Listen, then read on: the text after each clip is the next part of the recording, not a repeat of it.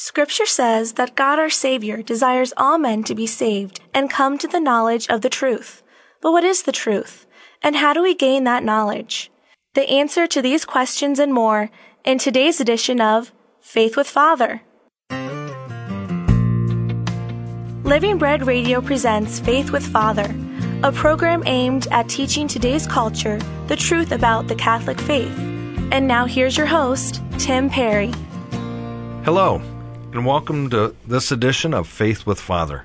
I'm your host, Tim Perry, and with me today in studio is Father Greg Maturi, currently the pastor of St. Dominic's Parish in Youngstown. Welcome, Father. Thanks for having me. Great to be here. Yeah, great to have you, Father. We're going to continue our discussion from the YOUCAT, and we're continuing our discussion about Mary. And uh, today we're going to uh, cover question uh, 83, which says, What does the Immaculate Conception of Mary mean?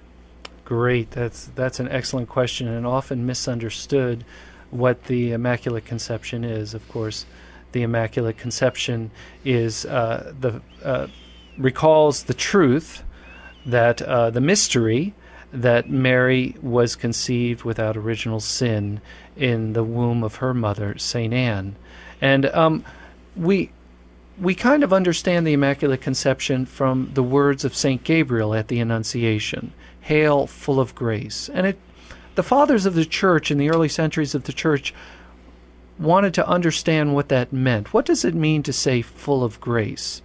And what it means is this that she was preeminent in grace, that there was no human being who had more grace uh, than Mary, uh, other than Jesus, I mean, who is both human and God. Jesus is both human and God, but aside from Jesus, no one had more was more preeminent in grace than Mary, and that's what it means to say full of grace. Now, in order to be preeminent in grace, that means that every moment of your existence, from the beginning, from the moment of your existence, you are filled with grace. You see, because if if not, then there could be somebody more that would be more preeminent in grace that would be. So the the early fathers of the church understood the fullness of grace, which is the message of Gabriel to Mary at the Annunciation, as that Mary would be preeminent in grace. Now it took a it took a long time the the church understood this truth, but it took a long time for the church to uh, finally articulate it, because it, it takes many centuries to go from an uh, you know a, a basic understanding to the ability to articulate that understanding. And that's why the doctor, even though believed from the earliest time in the church that Mary was immaculately conceived, it, it, her immaculate conception does not happen, of course, until the 19th century. Uh, I believe it's 1854 uh, when it's officially declared as a universally accepted uh, doctrine of the church. Uh, so Mary is uh, conceived without sin from the moment of her conception. Not she's not. It's not a virgin birth.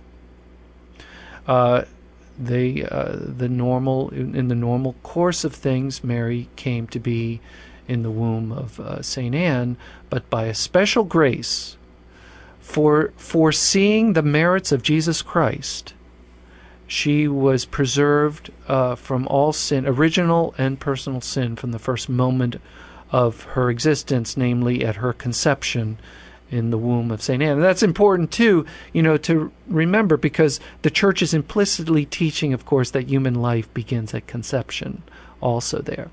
But it's not that Mary didn't need the salvation of that Jesus Christ brings. Mary needed that salvation as much as uh, as anyone else but that she received that salvation uh, proleptically in advance. Um, uh, but it was due to the merits of Jesus Christ on the cross, mm-hmm. and, it was, and it was in view of the fact that she would be the mother of Jesus.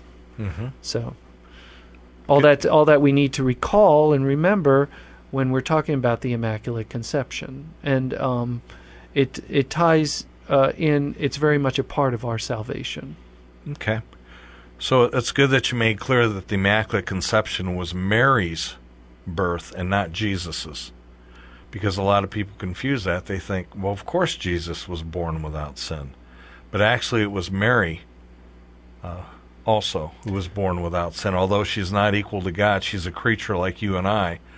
But she's very special because of her dedication of her life to Jesus, and more importantly, and most importantly, her yes when the angel came to her and, and she said, Be it done to me according to your word, as God has said. That's right. And so uh, she's full of grace, and so she's perfectly free. See, this is something that we don't grasp immediately is that grace does not inhibit freedom, grace makes us more free. And it's precisely because she is so full of grace that she is the most free person on the planet. Um, and uh, you know, short of Jesus Christ, always we could always preface our statement. Uh, mm-hmm. Aside from Jesus Christ, she is the most free person on the planet uh, because she is full of grace. So when the angel Gabriel does present to her God's plan that she would be the mother of Jesus Christ, the mother of God, the mother of the Savior, the mother of the Messiah, she can respond perfectly freely to that. And so it is meritorious on her part that she said yes to God because she was perfectly free. Mm-hmm. Another way that I've had it explained to me, Father, and, and tell me if this isn't uh, an accurate depiction, that God can do whatever He wants, and obviously He wanted a perfect vessel to be born into the world. If you can make your mother any way that you could, of course you would make her as beautiful and as perfect as possible. So by doing that, again, God can do whatever He wants. That was His will that the mother of Jesus be without sin. And that way, when Jesus was born, he was in a perfect receptacle to be able to come into the world. Would that be an accurate understanding? Yes, I think that would be accurate, and that that's a good way of thinking about it. And um, it's uh, uh, from all eternity, God deigned to do this, um, so that um, it uh, it is God's will and um, His uh, action, His decision uh, to create Mary uh, without sin. Um, with the foreseeing foreseeing the merits of Jesus Christ on the cross, so that it is not that Mary does not need a Savior, she needs a Savior also, but she received his salvation in advance in anticipation of the fact that she was going to be Jesus' mother. So when we talk about the Immaculate Conception, it was a singular grace for Mary, but it was also a grace for us, because by virtue of her Immaculate Conception, she was an apt vessel to be the mother of God. And by being an apt vessel to be the mother of God, she is our mother as well, because through the grace of baptism, we are Christ's brothers and sisters. And so, Mary, so the Immaculate Conception, a singular grace for Mary, but also a grace for us because it makes Mary our mother. That is, we have a mother in the spiritual life. And we need a mother in the spiritual life. Just as in the natural order of things we need a mother, so in the, sp- the supernatural order we need a mother. We need someone who can help us to grow in the spiritual life, someone who can help us to surrender to Jesus uh, and to uh, and who can teach us uh, about Jesus perfectly and to um, and how to love Him perfectly and what. Um, so just as a mother, uh, just as we need a mother in the natural order of things to nourish us, to teach us, uh, to help us, to comfort us. In time, you know, Mary as our mother comforts us in time of distress, especially in time of sin we need Mary's maternal help uh, to understand that when we sin, we do not need to um, suffer debilitating guilt, nor need we uh, um, make calculated excuses. All we need to do is humbly and honestly confess our sins in the sacrament of confession and receive our Lord's mercy and compassion. And that's what Mary does, especially as our mother.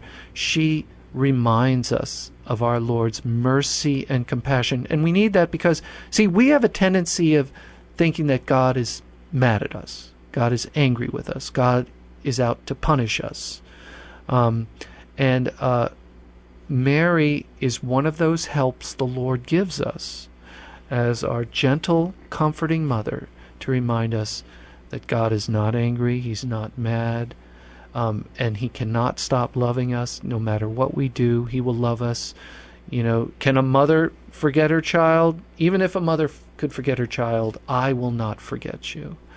Um, you know, so it's it's that kind of thing that the Immaculate Conception it makes Mary a fit mother for us. So, question 84 of the YOUCAT asks Was Mary an active participant in salvation history or just an instrument? Yeah, I mean, see, some people like to think of Mary as just as just a vessel, as just a physical instrument. She was just a physical mother who gave birth, and then she wasn't needed after that. Um, but uh, that that is a very impoverished notion of salvation. First of all, it's an impoverished notion of motherhood, an impoverished notion of womanhood, um, and human per- an impoverished notion of human personhood.